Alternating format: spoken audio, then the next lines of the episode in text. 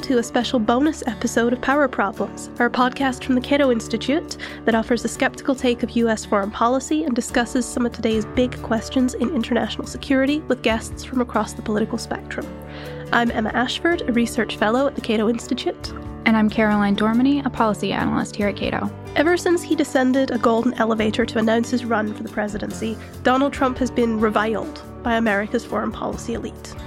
Yet many of Trump's statements on foreign policy actually resonated pretty broadly with the public. It's not a stretch to imagine that his willingness to criticize America's foolish wars in the Middle East might actually have helped to elect him.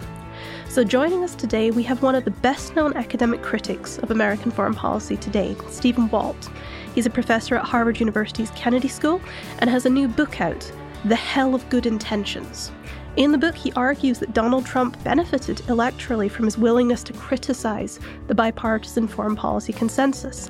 But the book goes further and it tries to diagnose the problems with US foreign policy, understand how it got so messed up, and offer some suggestions on how we might actually try and fix it. So, welcome to the podcast, Steve. Thanks for being here. It's really a pleasure. As always, we're going to start with a brief roundup of the week's news. Um, and this week, I want to start with the big story, the story that no one would have expected to be so big, and that's the disappearance of Saudi journalist Jamal Khashoggi and the disturbing suggestion that he was murdered inside the Saudi consulate. This has created a bit of a diplomatic firestorm on Congress, uh, congressmen are considering sanctions on Saudi Arabia. Um, think tanks are returning Saudi money. Consultancies are dropping Saudi lobbying deals. Um, none of this would have been expected even two weeks ago. The White House, though, continues to defend Saudi Arabia. So the real question is is the Saudi US alliance actually on the rocks for once? If I had to guess, I think that they'll smooth this over and uh, the the offenses or whatever they ultimately turn out to be, and it certainly doesn't look good now, will ultimately be uh, be swept under the rug. We've forgiven lots of countries, including Saudi Arabia, for all sorts of uh, pretty awful behavior. And there's been no sign so far from the uh, Trump administration that they're prepared to get really hard nosed about this.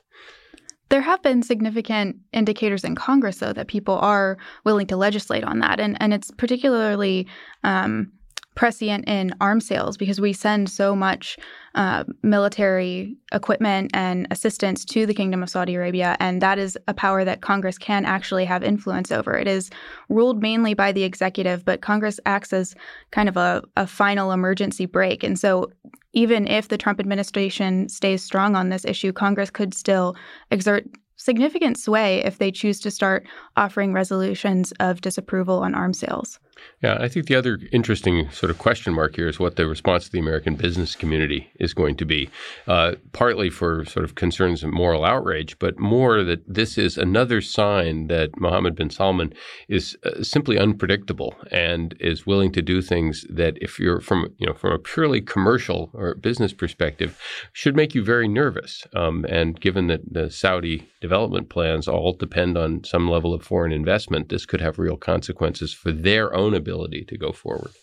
Especially since it comes from a place where investment in Saudi Arabia has actually been dropping over the last year. People don't really talk about it, but basically, ever since Mohammed bin Salman imprisoned all those Saudi businessmen and princes in the Ritz Carlton, investors have been pretty much spooked by this. Um, but I want to go back to the arms sales question because that is, in fact, Donald Trump's defense of Saudi Arabia. He says we don't want to make a big issue of it because arms sales create so many jobs in the US. Well, that's kind of a tricky question. They do sustain some jobs, um, but an important thing to keep in mind when you're talking about arms sales and the economic benefit from it is that, first of all, the American government isn't really getting any of that money. It all goes straight into American businesses. So there's no net gain from the federal government in brokering any of these deals. Um, the other thing to keep in mind is investment in defense industries does not necessarily promote or produce the same amount of jobs as, you know, investment in the Department of Education, investment in infrastructure. Those all those sectors create more jobs on balance than the same amount of investment in defense.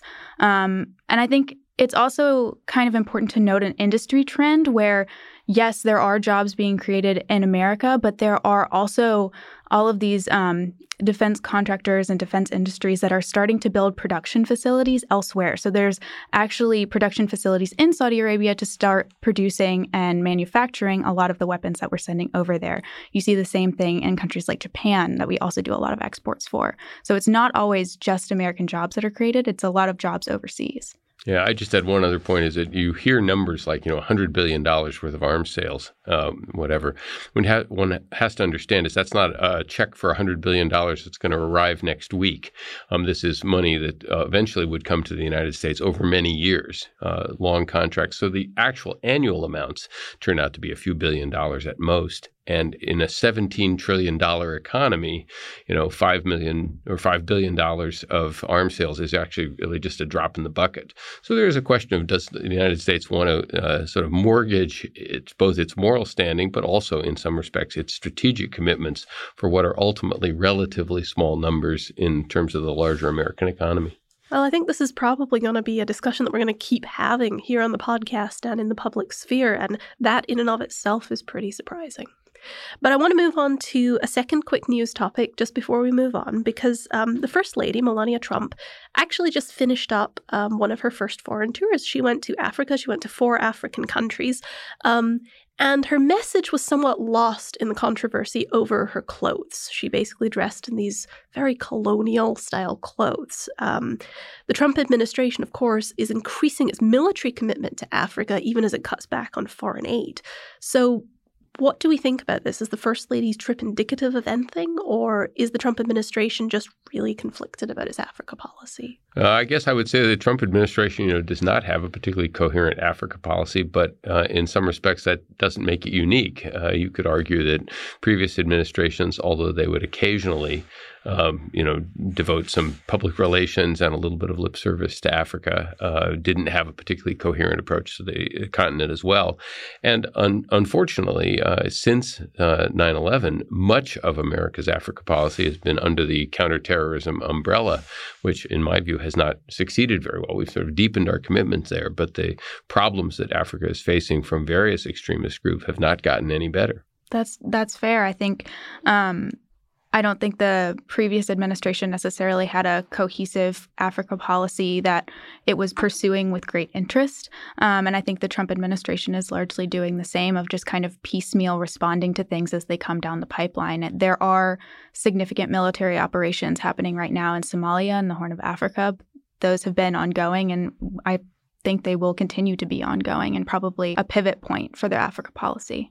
Well, it doesn't seem like our commitment to Africa, at least in counterterrorism, is going anywhere anytime soon.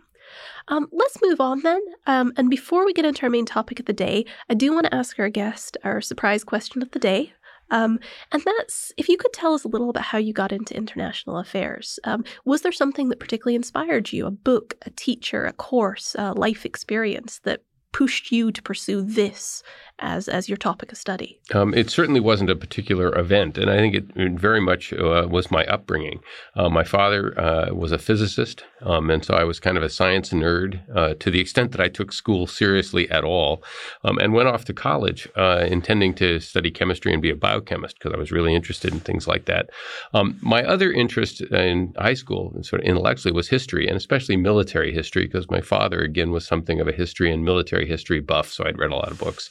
Um, and after my freshman year, I realized that God did not put me on the planet to be a biochemist. Uh, I wasn't doing particularly well at any of it. And I decided to switch my major to history and from there to international relations because the um, the history I cared about was international history, and and this was paradise found. I mean, as soon as I started taking uh, courses uh, in in international relations, I you know I found them fascinating, and decided my junior year that I wanted to go to grad school, get a PhD, and become a college professor. And I've been extraordinarily fortunate that it all kind of worked out as I hoped it would, and the subject continues to fascinate me. It's interesting that you say that because, uh, you know, in the time that you've been a professor, the field has continued to move away from history and diplomatic history and much more into the realm of sort of empirical social science. Well, I, I like to think that I came of age uh, intellectually at sort of this wonderful sweet spot in American social science and, and political science where people were very interested in theory. Uh, there was still a, a lot of grounding in history, and the people I worked with, Alex George at Stanford and Ken Waltz at Berkeley, were, were deeply immersed immersed in history as well. And these were also a period where academics were still sort of actively involved in real world politics. Uh, they weren't just living in the ivory tower. And again, the mentors I had uh, and a lot of the other people I rubbed antenna with back then, uh, you know, wanted to be serious scholars, wanted to be real academics, but wanted to say something about what was happening in the real world. And I'm not sure that has been as true for the last 20 or 30 years, although there are some signs that the pendulum is sort of swinging back and younger scholars are now being more engaged, which I think is terrific. Absolutely. So I think that provides us a perfect opening into your book because while your book is grounded in some of the academic debates about grand strategy, it is very much geared at real world policy solutions.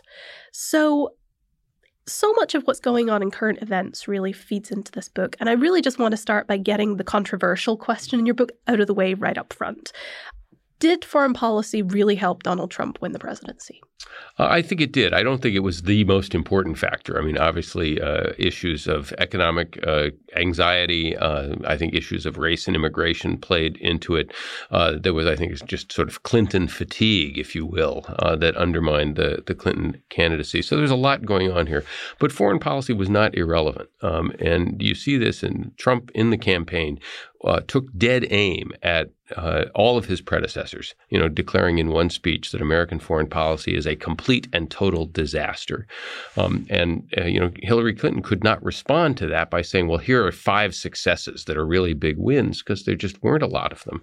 Um, and it's, again, worth noting that you know, Trump was attacked obviously by Democrats, of whom there were many supporting Clinton, but he was attacked by many, uh, over a hundred senior foreign policy experts in the Republican Party uh, in quite extreme terms. You know, one letter of theirs calling him utterly unfit for office.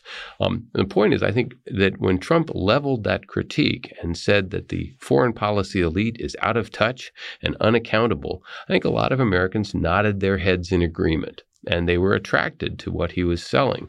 Just one final point is it's interesting.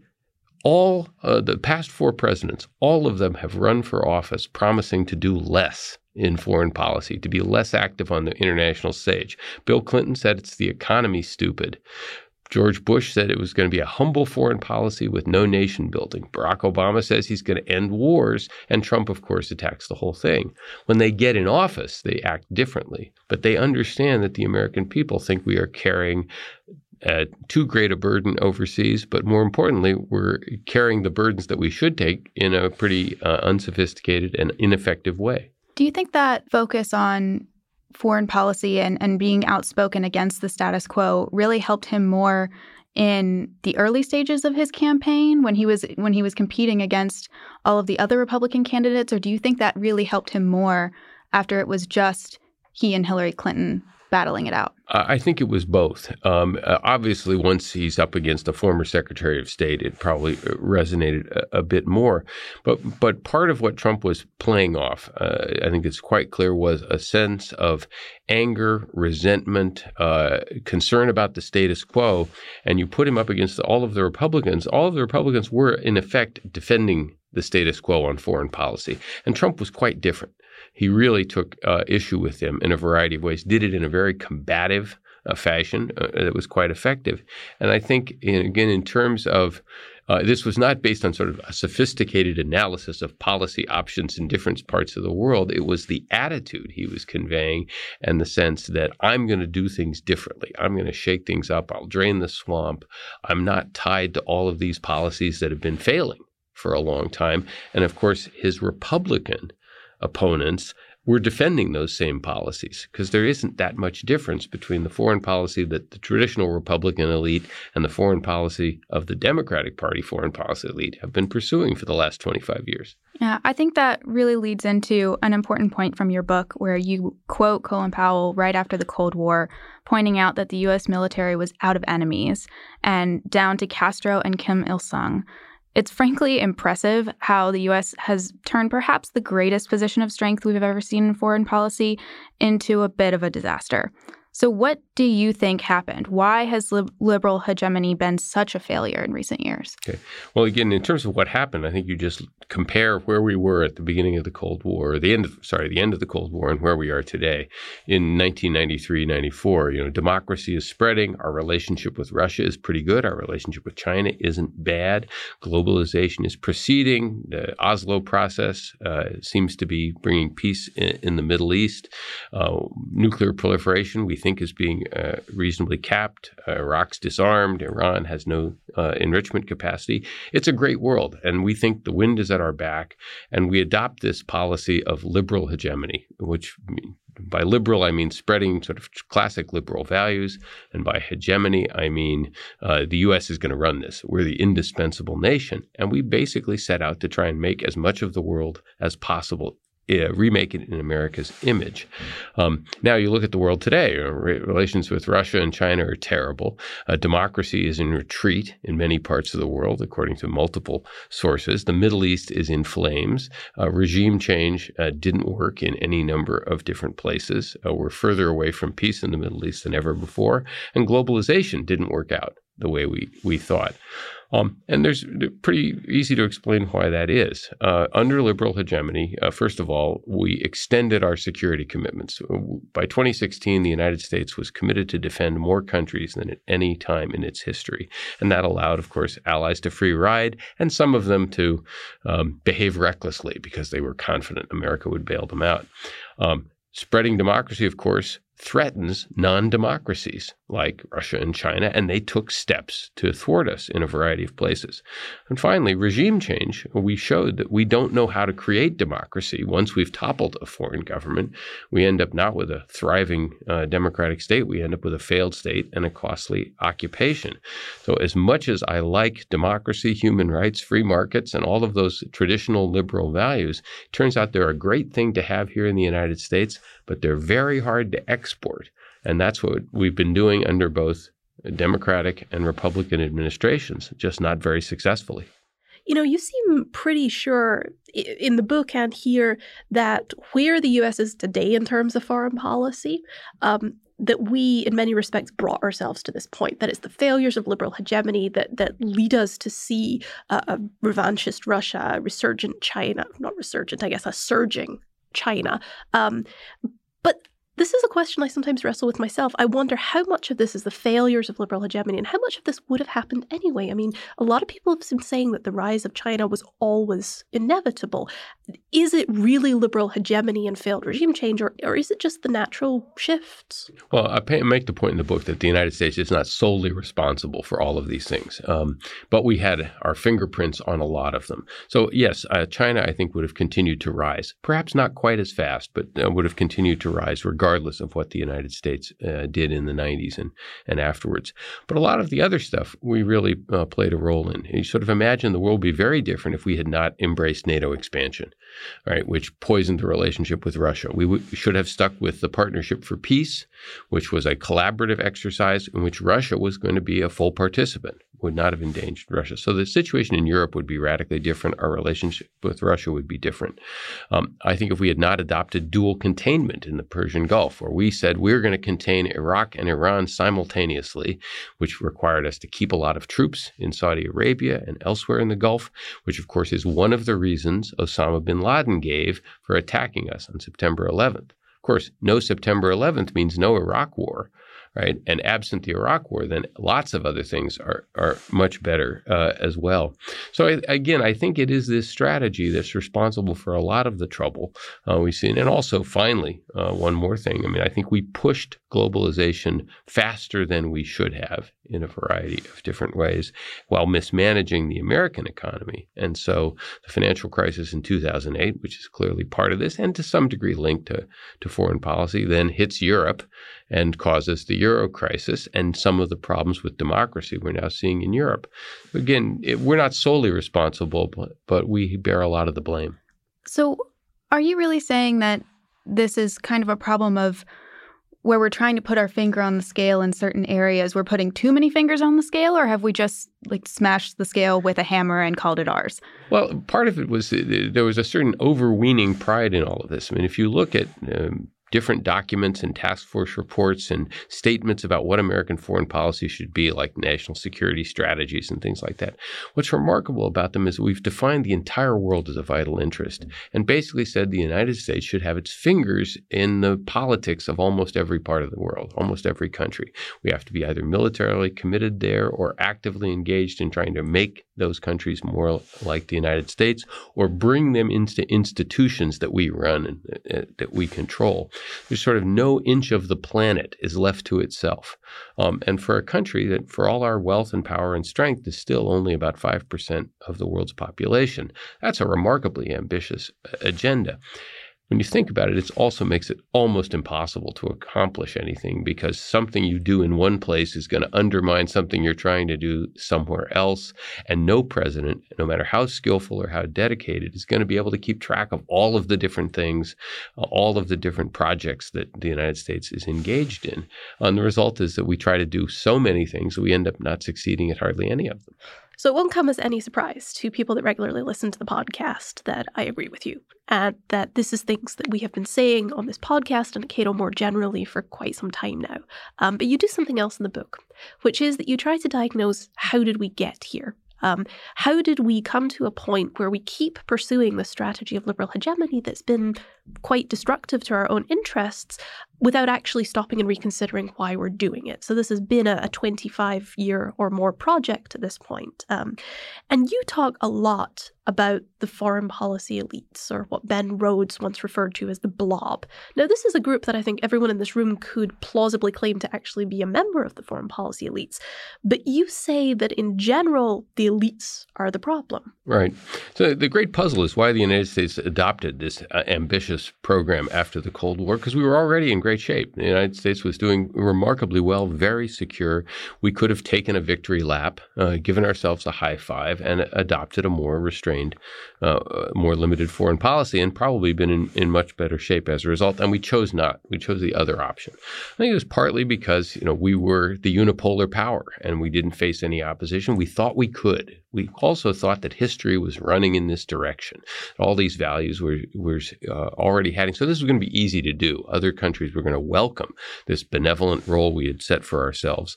Um, and finally, the United States is sort of a very liberal country. We believe in these values. It's hard to resist resist the temptation to bring them to others. But the final part is that within Washington and within what I call the foreign policy elite, there was a very powerful bipartisan consensus in favor of doing this, partly because these different groups, uh, uh, believe in the values, but also because, in a sense, it's a full employment policy for the foreign policy elite. It gives them lots to do, and it gives all the different factions within it some part of the puzzle. Uh, there's a lot of log rolling that goes on. Some groups want us to advance human rights, others want us to prevent proliferation, others want us to remake uh, the Middle East, others want us to help defend Eastern Europe, others want us to do something in Asia, etc. Well, if everybody gets a little chunk of that, the United States ends up being very busy itself. And I, I try to show in the book how how powerful this consensus is. Um, that people who uh, aspire to careers in Washington understand that they're just lines you don't want to get outside. Um, and in particular, I argue that the it's not a complete consensus. There are groups like Cato that have a different view of this, but within Washington, there's a real imbalance of power between the number of individuals, groups, and organizations who want more, want the United States to be more engaged, more active, show more leadership, intervene in more places, and the groups that think the United States should be doing less. The former are far more numerous, better funded, better organized than the latter. And that helps explain why Three very different presidents, Clinton, Bush, and Obama, follow remarkably similar policies, and why Donald Trump, having promised that he's going to do everything differently, has ended up doing a lot of the same things too.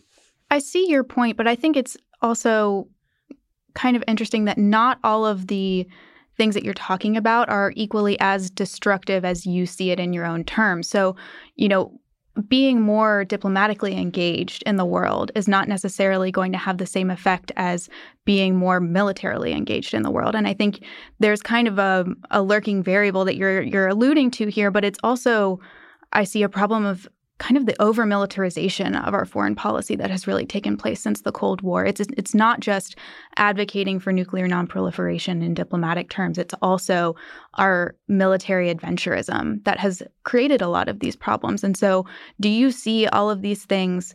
happening kind of equally as as a, the blob as a unit or are some things less destructive some things more useful to creating the world order that you would have us be in yeah no I, I try to make it very clear in the in the book that this is not an argument for isolationism or Fortress America or disengagement. But I agree completely that one of the things that happened over the last um, 25 years was what you were calling militarization.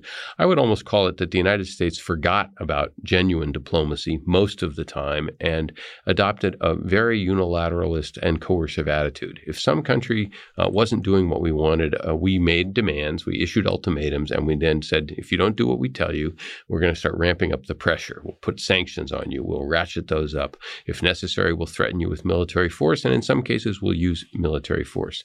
We forgot that in order to get agreements with other countries, you always have to give them some of the things that are vital to them. You can't insist on getting 100% all of the time. Um, and that's, I think, actually become difficult in our domestic politics because if any president comes back with a deal that doesn't give uh, us absolutely everything we might have wished for, his domestic opponents will immediately attack them for not doing enough. You saw this with the Iran deal, uh, for for example. So I believe one of the things we need to do going forward is rediscover the value of genuine diplomacy. That this is the way uh, serious countries resolve differences and accomplish their basic terms without recourse to military force. Diplomacy should be our first instinct, and military force and sanctions should be our last resort.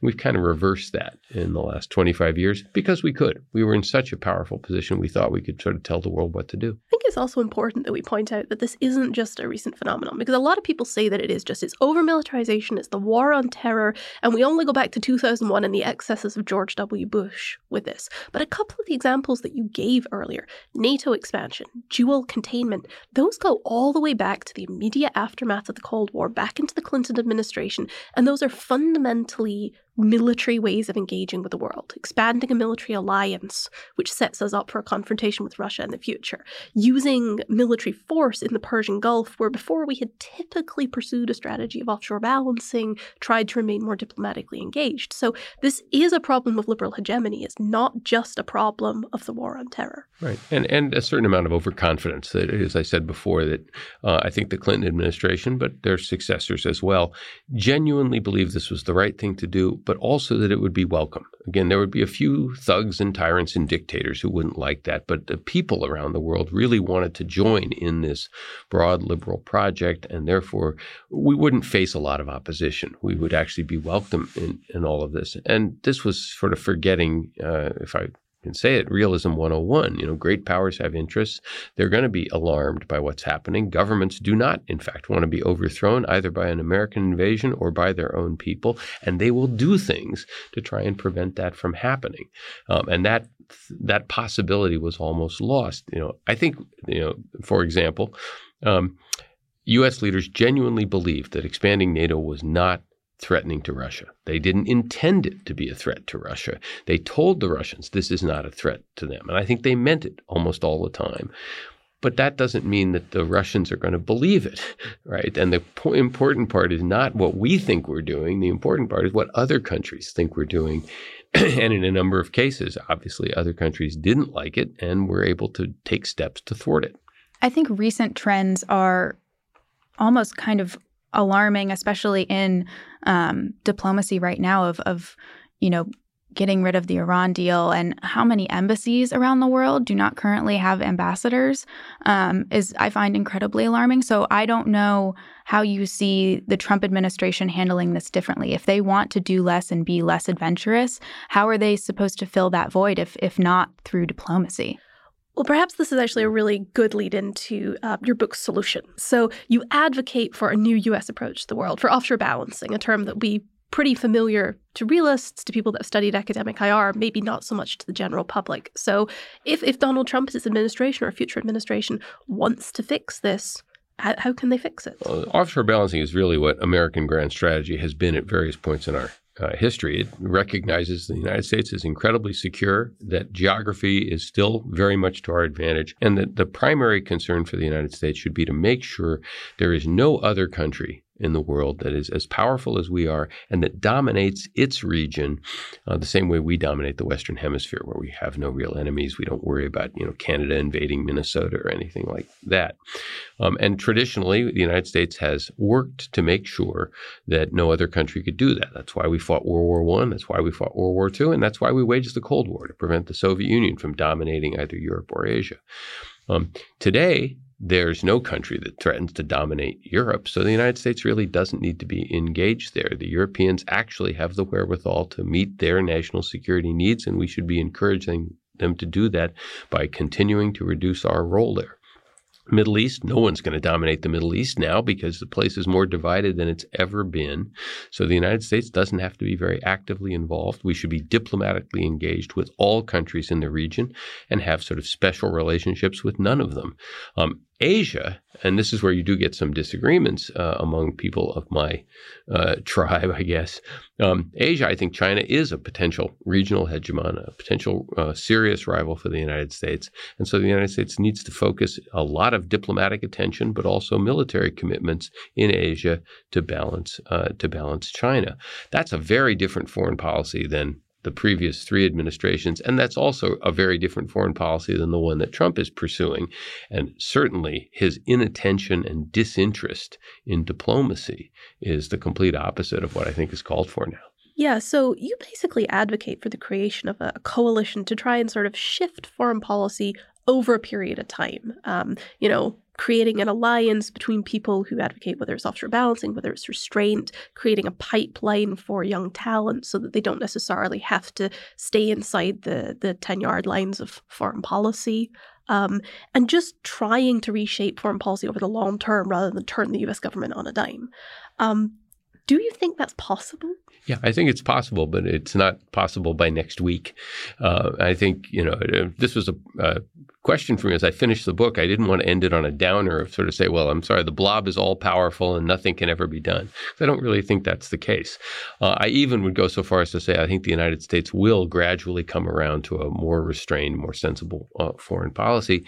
And in some respects, I've written the book to try and accelerate that process somewhat. But it does, I think, ultimately require creating a slightly different foreign policy elite than the one we have, and in particular, one that shows a wider range of views and a broader consensus. Uh, that imbalance of power between people who want to try and run the world and people who want to try and keep the United States safe and prosperous uh, has to become a little bit more even right? Because I don't think uh, it's it's balanced at all, and that, as you were suggesting, requires you know educating young people who want to get into these careers, uh, providing organizations and movements that can give them good jobs so that they have career paths as well. I think something you know Cato is is trying to do, and this may not work. It may not succeed, but that it seems to me is the only sort of promising avenue to having a foreign policy that more reflects what the American people actually want, as opposed to the uh,